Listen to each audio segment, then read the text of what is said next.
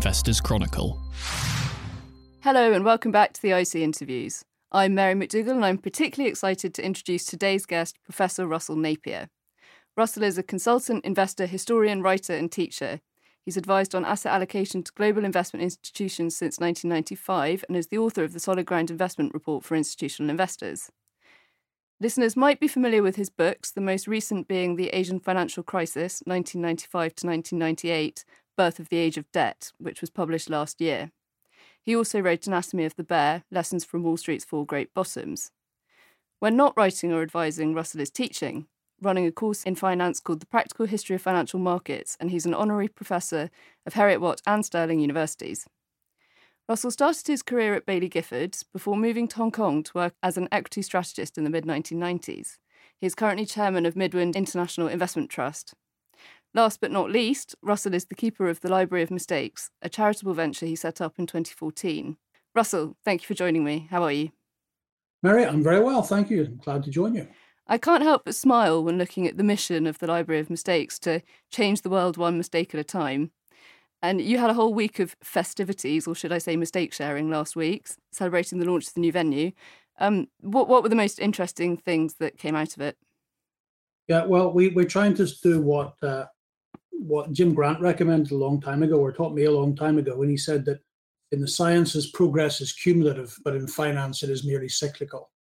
And uh, we're trying to transcend the cyclical, knowing always that we won't succeed, uh, but just trying to make it slightly better. That somehow we accumulate knowledge and understanding in this business rather than do it on cyclical. So uh, I think the most important speech of the week was definitely by Lord Darling, Alistair Darling, Chancellor of the Exchequer from 2007 to 2010 uh, and that dwelt upon his experiences in the great financial crisis. Uh, and I think the most illuminating thing was a question. Uh, we have a built, we have a, a, newspaper headline up in the Library of Mistake called Britain's 500 billion pound bailout. And the question for Lord Darling was, did he flinch from writing that check? And of course, some of it was real money and some of it was a guarantee, but ultimately uh, it could have all fallen upon the British taxpayer. And his simple answer to that was no.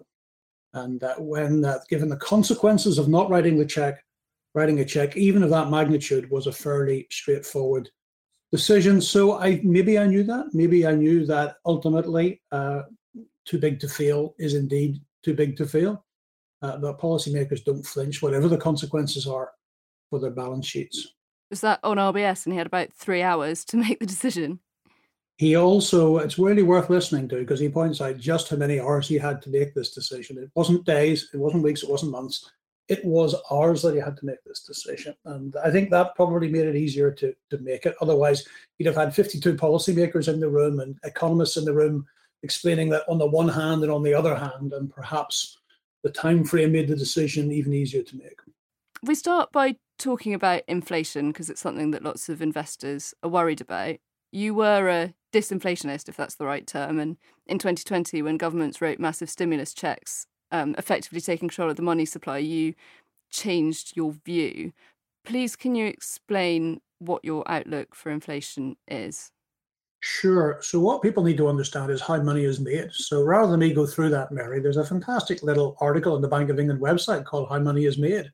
So people can read that. But effectively, it's made by the commercial banking system. It is not made by the central bank, and it's certainly not made by the government. And the transformation in monetary policy occurred with the outbreak of COVID. And uh, as we are learning to our cost, uh, a lot of these loans that were made during COVID are not going to be repaid, and some of them may have been fraudulently obtained. But the important thing is, none of those loans were from the British government, they were all from the banking system. And what the government did is to guarantee those loans. So they said to the banks, look, we know this money isn't going to be repaid. We know that some of it may be stolen, but don't worry, you just come to us and we will make sure that you cannot lose any money on these COVID loans.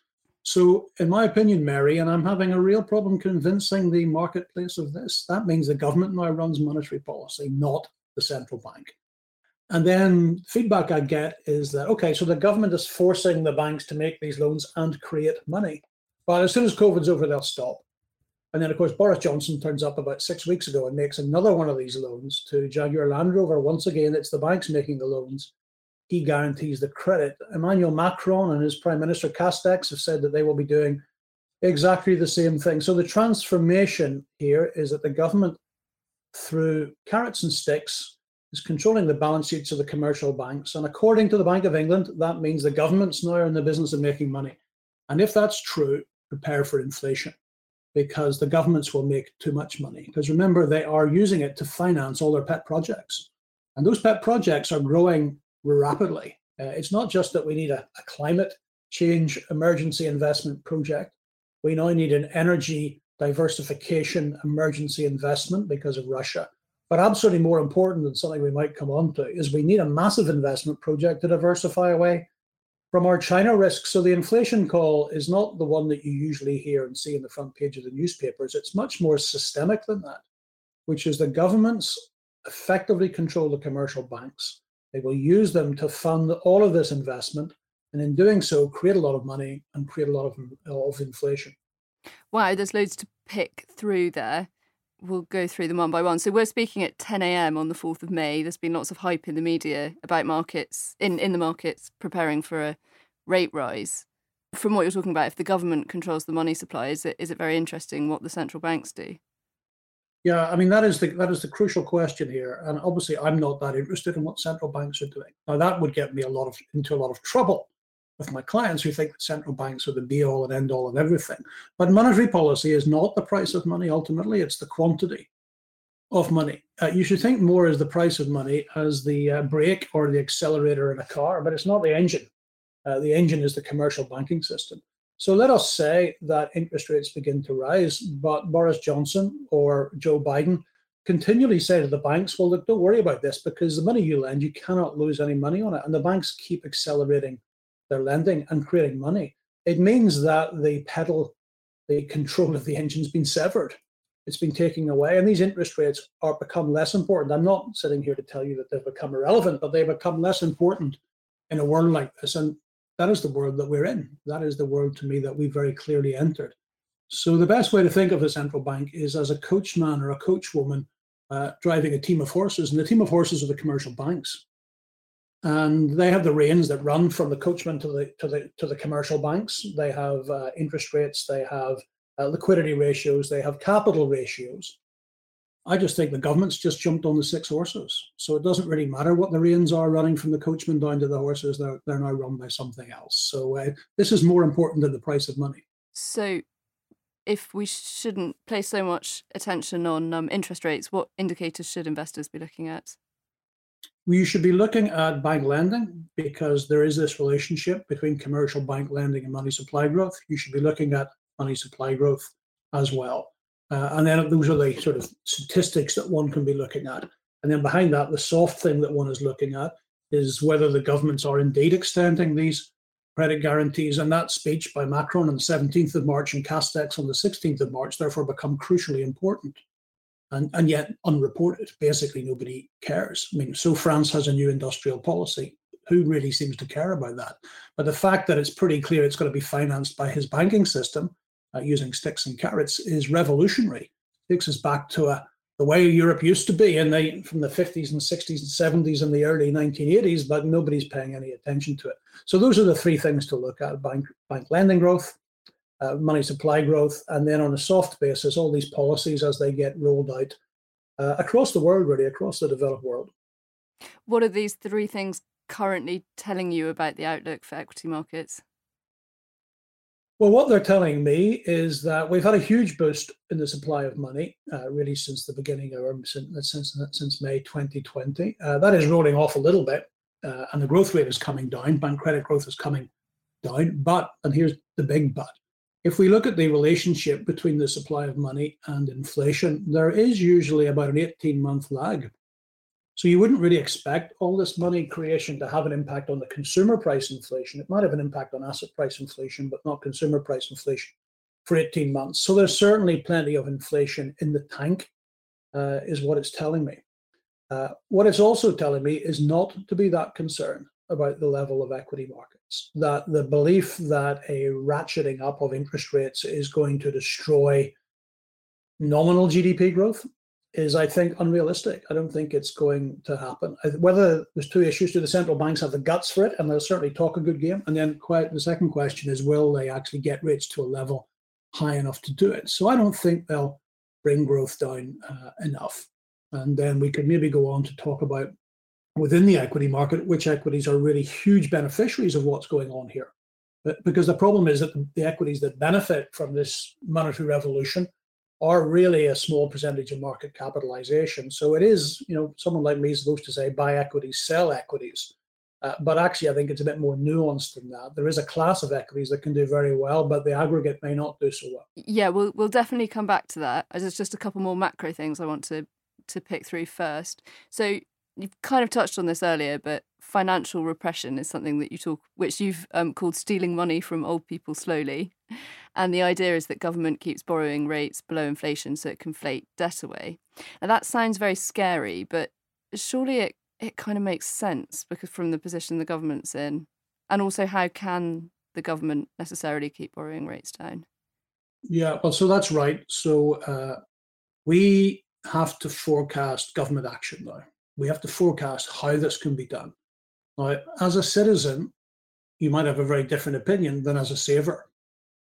Let me give you the five ways I think that the government could bring this down, and then we'll get, and that will probably illustrate why it probably is going to be financial repression. So the first one is austerity, which we tried, or George Osborne tried, uh, probably related to his departure from office, but there is no uh, need or no uh, political willingness for austerity, which means you know spending less by government. It's not going to happen. Uh, there is very, very high levels of real growth, uh, and I won't go into it in detail, but that would be the revolution that we need. We need a productivity revolution, and while a productivity revolution is not impossible, uh, it is unlikely, and we need a major technological breakthrough. So we can always hope for that, but it's not something that a policymaker can plan on, sitting back waiting for a productivity revolution, really high levels of real growth, and that bringing down the debt to GDP ratio. Uh, that then takes us to default, but defaulting on your debt, well, someone's debt is somebody else's asset. Uh, as we saw with Lehman Brothers, a 600 billion US dollar default isn't good for growth. Uh, Bank of England estimates that that would take 7% of GDP based upon previous episodes. There's then hyperinflation, but that's a social lottery. Uh, and usually after inflation, you've kind of destroyed the social contract, and most politicians wouldn't take that risk. And then that brings us to financial repression. So, as you've said, if, in terms of the list of five ways this can be done, uh, if it can't be done by very high real growth, uh, which is you know a lottery really, uh, then it's going to be financial repression, which is so much easier. The second part of your question was how on earth would you do it? How on earth could you keep interest rates below inflation in a world like this? Remember that we, you and I, as the savers, are supposed to determine these long-term interest rates. Uh, and we are not going to lend money to people at rates below inflation, but yet we are. Uh, and the way this is done is through regulation. So already, depending on where you sit in the spectrum of savings institutions, many of them are already being forced uh, to buy government debt through asset liability modeling. And we can ratchet that up. And we do have a complete blueprint for this because this is exactly what was done during World War II and after World War II. And just to put it in context, our level of debt to GDP is above World War II levels. So that's not at the government level. But if you take the government the household sector and the non-financial corporate sector, we're actually higher than World War II. And the way we solved that problem was to force savings institutions to hold fixed interest securities at low yields while inflation was high. And this is stealing money from old people slowly. And I'm suggesting to you, and you've suggested to me, that that is now a legitimate political mechanism because the other ones are even worse. How important are taxes in the picture. You know, there's some talk of windfall taxes. You've got the the Conservative government have put up quite a lot of taxes. Allowances have been frozen. Taxes, taxes are definitely part of financial repression, and if anybody who can remember back to that post-war period will know that taxes on capital, taxes on income, uh, were much higher. Capital gains tax didn't actually come along until the 1960s, but it was necessary to to bring it in to deal with issues of uh, arbitrage is the polite phrase in terms of people managing to not pay their taxes. Actually, one of the major cases about putting in corp, uh, capital gains tax related to Norman Wisdom's purchase of gold, something I studied as a young lawyer many, many years ago. So, yeah, the secret of taxation is to extract as many feathers from the goose as possible with the least amount of hissing, according to Colbert, the 17th century advisor to Louis XIV. So one of the easiest ways to do that, Mary, is actually inflation itself. And if you look at the British finances, for instance, Rishi Sunak is getting a bit of a windfall from taxation due to what's known as fiscal creep. Uh, and as we get pay rises, or hopefully as we get pay rises, uh, we pay more tax and we creep into that next bracket, and there's a bit of a windfall. Uh, if I can move on from Colbert to uh, Lenin, that's Vladimir, not John. Uh, he once said the way to destroy the bourgeoisie is to grind them between the millstones of inflation and taxation. So, yeah, that's exactly what happens. So, uh, you, I, I, really want to stress though, you can achieve quite a lot of it just with inflation, but ultimately, uh, taxation also plays a role. And the other thing you, you touched on earlier, but clear, clearly tensions between the West and China are rising. You've written about deglobalization helping, along with government control of money supply, to push us into a new capital cycle. Please, can you explain what you think is going on here and what the implications are for investors? Yeah, so I've, I've talked about it for a long time, and then Janet Yellen summed it up in a soundbite, a fantastic soundbite, and this was, I think, on the 14th of April. Friend shoring what a great name. You know, it, it, sounds like motherhood and apple pie, really, doesn't it? I mean, if you're going to come up with an extreme policy, it is great to give it a good name. And I'd certainly never have thought of friend shoring. I don't know if she thought of it herself or she had a, an advertising agency helping her. But friend shoring is where we only buy products from people who are our friends. That's the basic point of it. And also, we that would mean building capacity uh, to produce these products only in places where people are our friends. Now, in terms of people who aren't our friends, she only mentioned two countries in that entire speech at the Atlantic Council in the middle of April. One you'll not be surprised to know was Russia, but the other one was China. Now, she left the window open for China to become a friend, but made it pretty clear in her statements that China was not currently behaving like a friend. So, uh, friend shoring means a massive redirection in the flow of goods, but prior to that, a massive redirection in the flow of capital, which we are already seeing. In March alone, foreign investors pulled 17.5 billion US dollars from RMB denominated uh, portfolio assets. Uh, what behind the scenes, we may be seeing a significant retreat by foreign bankers in terms of their foreign currency lending in China, but even maybe their RMB lending in China. So we have this retreat of capital from China uh, but if Janet Yellen is correct, it's going to end in a fairly clear and what she refers to as a bipolar world. Not my words, her words. And in a bipolar world, it's not just goods and services that don't shift between the two sides of the bipolar world, it's also capital. So, in discussions with my institutional clients, I think the terminal value of their Chinese investments is zero. Not because the share prices go to zero. There's another way you can lose all your money, which is they don't let you sell the currency. So you sell your share, you get renminbi, and then you can't sell the renminbi. There are already significant restrictions on the ability of the Chinese citizen to remove their capital from China, but I think the same thing will come uh, for foreigners as well. So that so that is, you know, there's we can talk. I mean, the ramifications for this are huge, and uh, we could talk about them for a long time. But in, in, sh- in, the short term, that's the implication, I think, for capital flows, stock markets, uh, and financial markets, uh, the Chinese financial markets in particular.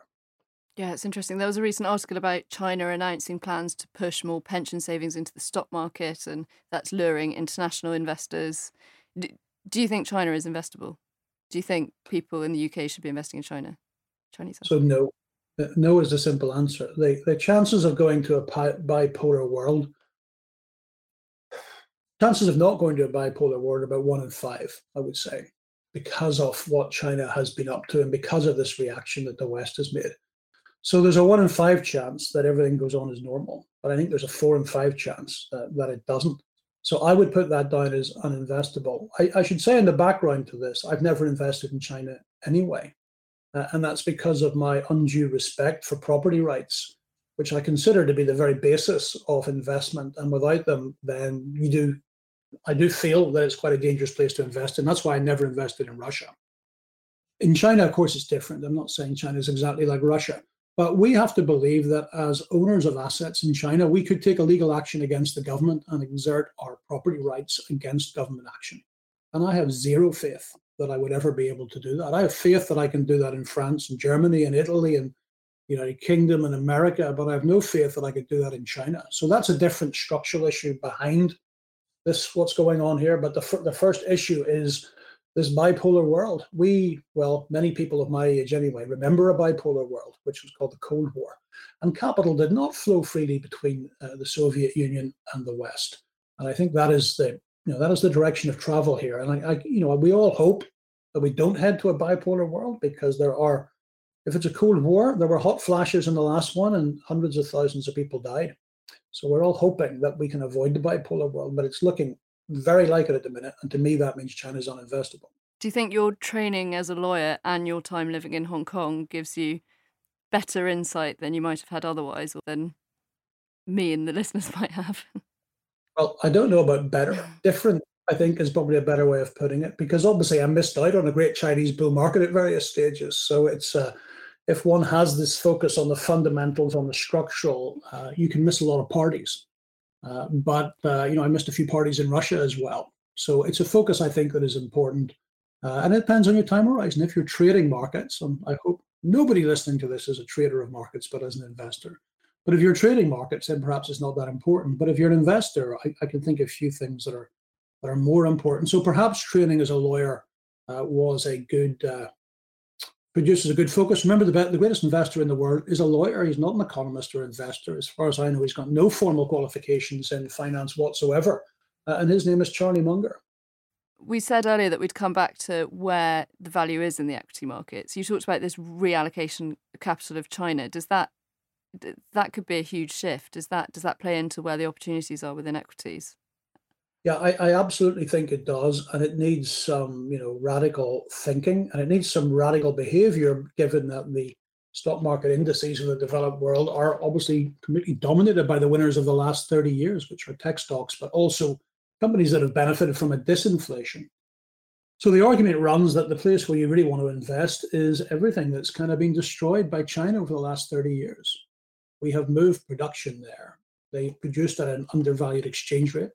They produced with capital that was cheaply priced by the state. They were able to outcompete and destroy most businesses. And let's go and look at some of those businesses, like steel, for instance. The fact that our steel companies have survived at all is pretty re- remarkable. And they may actually only have survived with a little bit of government support themselves. But I think it means that they're quite good companies. Now, I know most people will be deeply skeptical about that. But if you manage to survive competing with China for the last 30 years, then you're probably a reasonably good company. And we know there's not many of those companies left in this country, but there's a lot of them left in places like China, or sorry, Japan, South Korea. And they're kind of scattered across the planet. They're in Germany, they're in France, they're in the United States. Those companies now see the yoke of Chinese competition lifted. Uh, they become essential to us. And what I get all the time is, oh, but they're not green. We can't invest in these companies because they're not green. Well, we can make steel in this country and, and, in Europe and in America a lot greener than the Chinese can. And that technology is coming along leaps and bounds. There was a major breakthrough in terms of using hydrogen for steel production just announced just yesterday. So those are the types of companies that now begin to uh, now begin to benefit. The problem is they're such a small percentage of market capitalization that most fund managers would not have courage to significantly overcommit to that portion of the market. Who wants to own chemical manufacturers, steel manufacturers, shipyards? Uh, the British government just announced a national shipyard project and shipbuilding project. You know, the world is changing, and the equity markets are always far, far behind in their structure. They're always full of yesterday's winners. So I know most people who probably come on this podcast, Mary, tell everybody to invest in index funds. But to me, index funds are now the great trap by finding the right active manager who can has the courage to do these things and the ability to do these things and the skill set to do these things, well, that's a challenge. But the index equity index fund, I think, is a dangerous product. Ah, that's interesting. That was I wanted to ask you about that. So you said it's a challenge to find the right fund manager. How how might you do it? So there is a there is labeling in our business. It's, it's a horrible business where everybody has to be in a little pigeonhole. Uh, I think probably most people know that one of those pigeonholes is called value investing. And uh, a bit like all the businesses I've mentioned, it's kind of been destroyed over this period as well, particularly over the last, particularly since the launch of quantitative easing. Value investing has had a particularly difficult time relative to growth stocks. Uh, now, value investing, I mean, once again, we could do a whole day's lecture on value investing, but it's probably best summed up by Warren Buffett when he said, price is what you pay, value is what you get uh, and it's trying to find things that are reasonably priced. I think when you do that calculation today, you end up in many of the stocks that I'm talking about, not necessarily those types of stocks, but I think you'll find a value manager is likely to have more of those industries I've just mentioned. Uh, I did once do a search, there are 120,000 open-ended funds across the planet, according to the Investment Company Institute. And I did try to search for any that were called the Heavy Industry Fund, uh, and I could only find one, which was in Korea, the Korean Heavy Industry Fund. So it's going to be very difficult to find anybody who's specializing specifically in those old economy stocks. But if they have the name value uh, the uh, in their marketing literature, it is more likely that they're going to end up owning some of those stocks. So this is uh, well another Buffett quote. It's simple but not easy to find these managers, but that's where you should be looking around. Yeah, it's interesting. It's very um, grey distinction between growth and value, and that there's talk of the rotation. I mean, to an extent, that's it's definitely started to play out already. The Nasdaq's down 25% year to date how I mean, you talk about mean reversion. Would you expect value and growth stocks to mean revert to the same level? And how do you know when it's played out? Yeah, so so the problem is if we look at the valuation of U.S. equities, uh, I'm going to value them relative to their assets, and let's just call it the replacement value of their assets. It's something called the Q ratio. That ratio, the ratio of the market capitalization of U.S. equities to the replacement value of their assets, is at an all-time high. It's above 2000. It's way above 1929. And if we're talking about mean reversion and aggregate for equities, you can imagine that that does not augur good returns for US equities. So you've got to be a little bit more circumspect in what you buy. Value equities look uh, much more reasonable. I was going to read something from John Maynard Keynes actually to explain how this works, and maybe in the context of that, uh, explain why this change in China has such a profound impact on this value cycle. So here we go from uh, the general theory of employment, interest, and money. The daily revelations of the stock exchange, though primarily made to facilitate transfers of old investments between one individual and another, inevitably exert a decisive influence on the rate of current investment. For there's no sense in building up a new enterprise at a cost greater than that at which a similar enterprise can be purchased. Whilst there is an inducement to spend on a new project, what may seem an extravagant sum if it can be floated off on the stock exchange at an immediate profit. I think people will probably recognize a bit of what's been going on there. Uh, and we have been creating a certain type of company which can be floated off on the stock exchange at an exorbitant profit. Uh, but what we haven't been doing, because the valuations for the stocks I mentioned have been so low, is they've effectively been starved of capital for such a prolonged period of time. Uh, and the argument goes that that is where you invest because the mean reversion there can be the other way. It can now be on the upside because starving an industry of capital means on the longer term, the returns should go up. And crucially, if we suddenly just stopped buying stuff from China, that that cycle would would mean revert very quickly. And if that profit cycle mean reverts very quickly, the valuation of those stocks should mean revert very quickly. So in aggregate, the Q ratio is at an all-time high a mean reversion is not going to be good for return on the index. Uh, but within that, based on Keynes's analysis, we could indeed see a massive uh, increase in the return on capital for certain types of industries, and that would be very beneficial for the stocks. Yeah, I, I was interesting. Do, do you have a view on sort of looking at countries versus looking at sectors? This is very much the sectors that will benefit. How closely? Because I think I think investors often categorise by geography rather than by sector?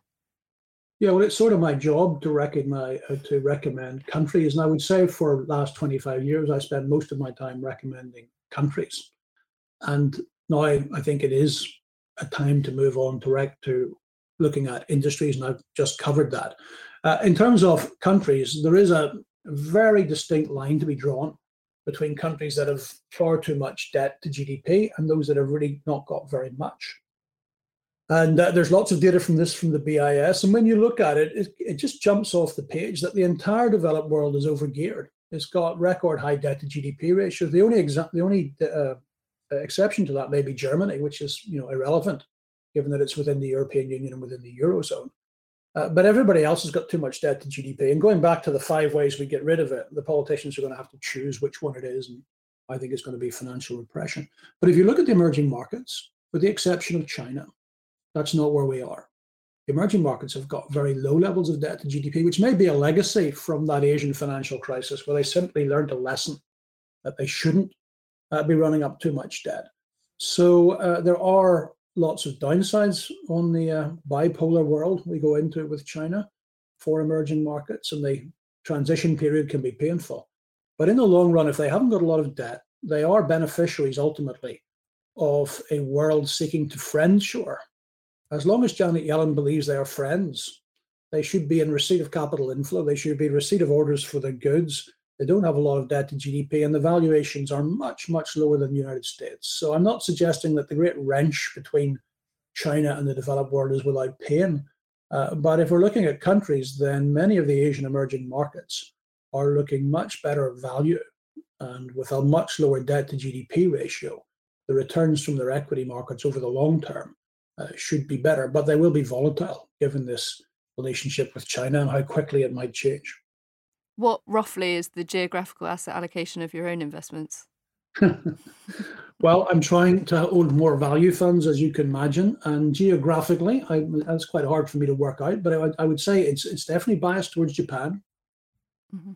uh, which is I think is a major beneficiary of rising inflation, but also the turn in the capital cycle, and also this wrench with China. I mean, there is no doubt as to which side of the bipolar world Japan will be on when it finally comes along, and I think that will be to uh, be to its benefit. Uh, but beyond that, I don't think there's a, a major uh, uh sort of geographical alloc- allocation. I think it tends to be more on the on an industrial uh, an industrial basis of industries and value rather than geography. So it's Japan and a little bit more in emerging markets, I suppose, than the average person, but nothing uh, particularly aggressive in that front. It's interesting that your sort of view against index funds. What would you recommend someone who doesn't know that much about investing, wants to learn, wants to get started? How how should they approach investing? Because it might be quite difficult to monitor active funds. Uh, indeed. So uh, that's an incredibly difficult question to answer because it's like how long is a piece of string? I mean, there is there is really no shortcut to to doing this. I would, if you can find uh, value managers online talking about what they do for a living, or maybe even if you want to attend a small value conference where people discuss this, and then just think about what they're saying. You may think it's just nonsense and Tommy rot, and you don't want anything to do with it. Uh, but to be comfortable with uh, the manager is obviously very important. So if there is a half day online conference on value investing, listen in, see if it's for you, see if any of those managers seem to speak uh, more sense than uh, more sense than others. There's obviously some great books written by value managers. Actually, Richard Oldfield has written "Simple but Not Easy," which is a great read and a very simple book and a very straightforward book, which you could could read. But I'm afraid that's the problem with investing. The problem is that you know I've been doing it for 33 years, uh, and I think my I don't know if my education is half complete yet, Mary. But you know, after 33 years, it certainly isn't complete. But that's where I would start. You have to be comfortable with the manager. So, so listen to some people who call themselves value managers. Come to your own conclusions as to whether that's an approach that you think is reasonable. And uh, and 33 years later, you might have some of the right answers, and then you might not. Yeah. What are your thoughts on um, Hendrik Bessembinder's research, which I think is sort of that the majority of stock market returns are driven by 4% of stocks over a very long period of time? Yeah, that would be great if you could pick them. So uh, my my skepticism is an ability to pick them. Now, there are always people who've done it. So now, now I'm saying that I know I can't pick them. So now, can I pick the people who can pick them? And the fact that someone's done it doesn't necessarily mean to say that I would have been able to pick them uh, in advance. So I uh, accept the research, accept that this happens, but find it very difficult to say that we could pick the person who could pick the stocks that could do it. And we can all think of examples who have done it. But I don't think at the time, I'm thinking back to the 60s, there's an amazing man, I think he's still alive, he's in his 90s, called Arthur Rock, who seemed to pick four technology winners in the 1960s. Uh, but the fact that he's the only one from the great technology boom of the 1960s that we could probably name uh, does suggest how incredibly difficult it is. So it's not an approach that I can use personally because I can't pick technology winners. And I think the Bessembinder research suggests it's really breakthroughs in technology, but nor can I pick the people who can pick the technology. So I'm not prepared to uh, swing for the fences, as Mr. Buffett says. We're getting a lot of Warren Buffett in this, aren't we? uh, so I'll go for the ones and the twos and, and not the swings for the fences. Back to the inflation point, I think conventionally people like real assets for inflation protection. So, what are your thoughts on property and infrastructure investment trusts? I d- I don't know if you maybe that's a bit out of your area, but they're quite they're, very popular. They're trading on high premiums, which may be one of the problems. I think the way the NAV's calculated can be a bit opaque. But um, yeah, what are your thoughts on these as a way of diversifying and well, it's, it's, it's a really fascinating subject because in a world of financial repression, it doesn't work the way you think it's going to work. In a world of financial repression, or in the world that we've lived in, credit was freely available to anybody at the right price. I mean, there really almost wasn't anybody who couldn't borrow at the right interest rate. Uh, in America, dogs used to get applications for credit cards, you know, so anybody could get credit. Now, the problem with the new world is actually credit's incredibly cheap. If I'm right about financial repression, nominal rates are well below inflation, so everybody will want it. But of course, financial repression itself doesn't work if everybody rushes out and borrows because debt now grows faster than GDP. So rather than rationing or controlling the flow of credit by using interest rates, we're going to have to do it via administrative means, this is important in answering your question because all of because all the assets you just mentioned are currently highly geared assets. And their ability to roll over that gearing and maybe even add more will play a fundamental role in the future direction of their prices. So I want to divide property into two bits, uh, potentially even three bits, but two bits, which is residential property. Uh, there is no way that a government will staunch the flow of credit to residential property. I, I guess that's pretty depressing if you're young and you look at the existing prices but it's uh, it's a political necessity to keep that credit flowing to residential property. So I think residential property will do well. I should add, however, that there are different types of residential property. Uh, and I think, let's call it the man in the street. The residential property of the man in the street should do exceptionally well. And particularly in parts of this country that will benefit from this reindustrialization, this friend shoring.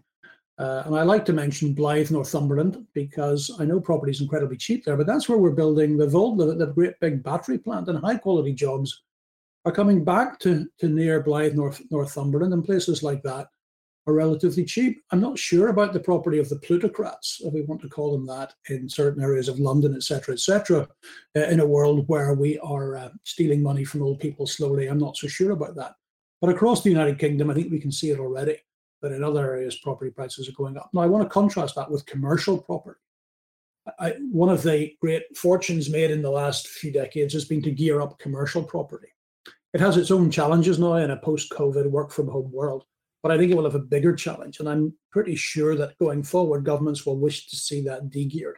If there's a part, the governments are now going to be deciding who de-gears and who re-gears. And they're so keen to gear up uh, industrial property, if you like, and rebuild all of that capacity uh, they can't stop it flowing to residential property because that's a political necessity to keep doing that. That I think we may see the re-equitization of commercial property, and returns from commercial property may be a lot worse uh, than they have been. But residential property, yeah, I absolutely think that will do well, but one needs to choose wisely uh, in picking them and to think beyond where the great property booms have been for the last uh, 30 odd years and to think in other parts of this United Kingdom and uh, capital and credit reaching parts that it hasn't really reached for a very long period of time. I would like to say that's leveling up, but I think it's not a government policy. I think it's happening by accident, and the government leveling up policy may be riding on the coattails of it, but I think it's happening anyway. Do you think re-equitization generally is something that that there needs to be more of, and what are sort of the pros and cons there? Yes, so so that would be my solution to making this as as less painful as possible would be to force a rapid re-equitization, which is painful, certainly painful for people who've benefited from levering up using debt to uh, to create a lot of wealth, create a lot of wealth. Well, make a lot of wealth for themselves. I'm not sure they create a lot of wealth by gearing up existing assets. So, if uh, you know, if I was the chancellor, I would be doing everything I could in certain sections of the economy, not the sections of the economy where the money and the credit has been used to create productive assets, but where it's simply been used for financial engineering, I would do everything I could to force a rapid re-equitization and get our debt to GDP ratio lower than that way. Will it happen? No, it won't happen because the people who use that debt are the most politically powerful people on the planet, and therefore they will push back strongly against it. But to the benefit of all of us, and particularly those of us who want to continue to run a system that is, let's say, capitalist in nature, rather than being capitalist, capitalist in nature, the sooner we can get to re-equitization, the better. But I'm afraid the people who basically run the world have made so much money out of doing it a different way that uh, it's not going to be turned around anytime quickly. Sorry if this comes across as an ignorant question, but I think the modern monetary theorists would say that debt levels don't matter. What? Why does it matter that we have huge rising records yes, debt levels? They, they, they would say debt doesn't matter because you can print as much money as you like, and ultimately you can inflate it away. Now, I don't know whether they would say that that publicly, but you know, I've read the uh, Randall Wray and also the other book called Modern Monetary Theory, and that's absolutely what it's all about. So to me, it's absolutely that takes you to hyperinflation, which they would also refute. But I cannot see anything in, in either of the treaties that, that suggest we don't get to hyperinflation. And I'd say to them, well, that's a lottery. If you want to destroy capital and destroy wealth, well, we've done that before. And in the political lottery that follows, you don't always get a better world. You can get a much, much more unstable world.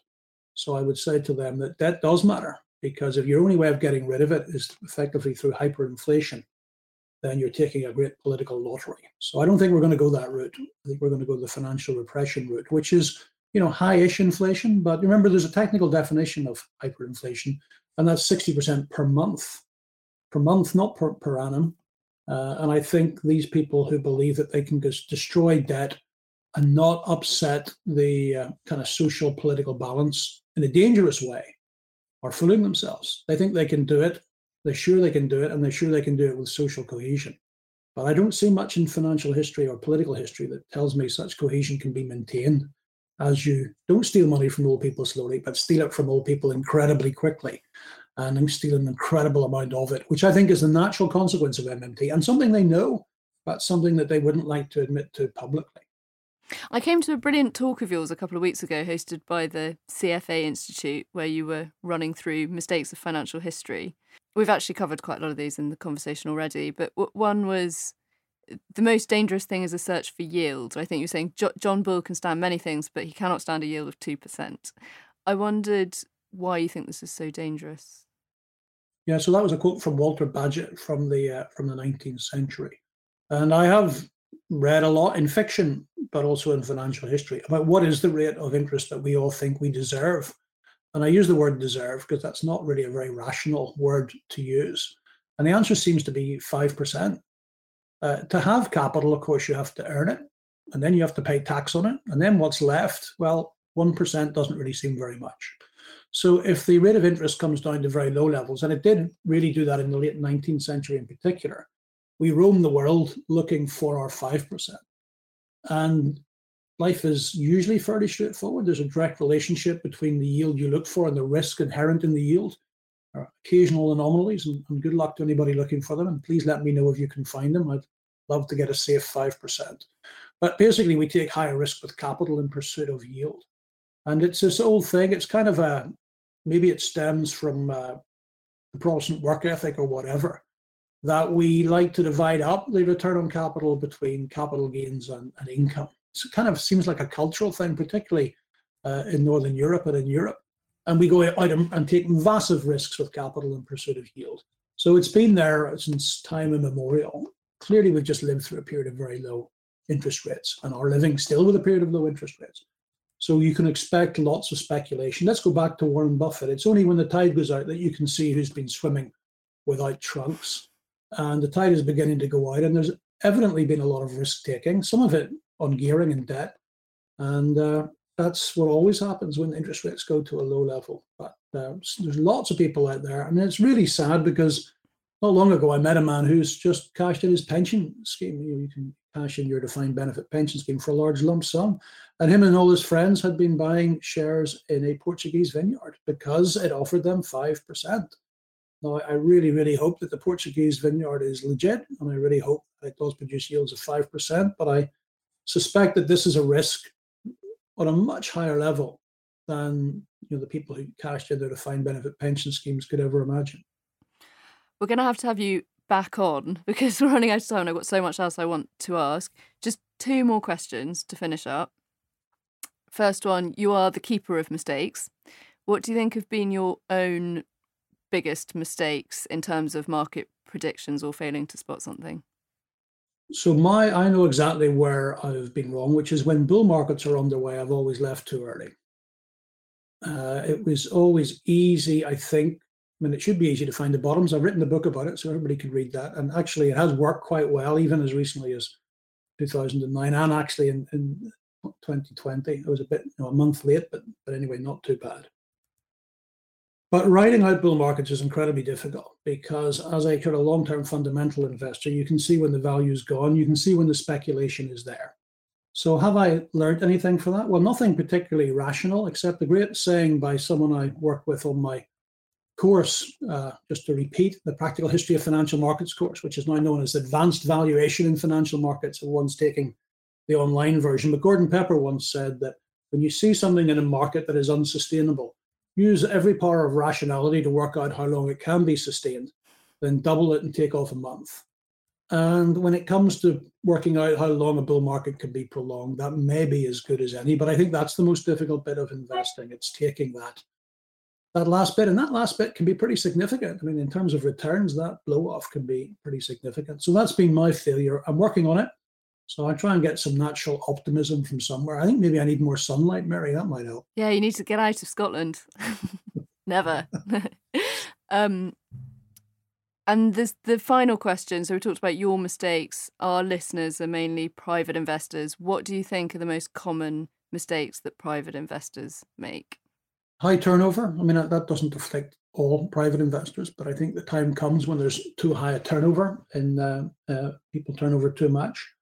Search for yield, which we've already covered, is you know I, I really think private investors need to break down this sort of ingrained belief that yield is important. I mean, total return is what's important. I realize it's treated differently for tax purposes, but really the pursuit of yield at the risk of capital is one of the great mistakes that yeah, everybody makes, and uh, private investors uh, particularly make. And I think it's, I mean, it's it's it's the same mistake we all make in different fields, which is to believe the hype. So I recommend, and this, you know, I, I run the library of mistakes.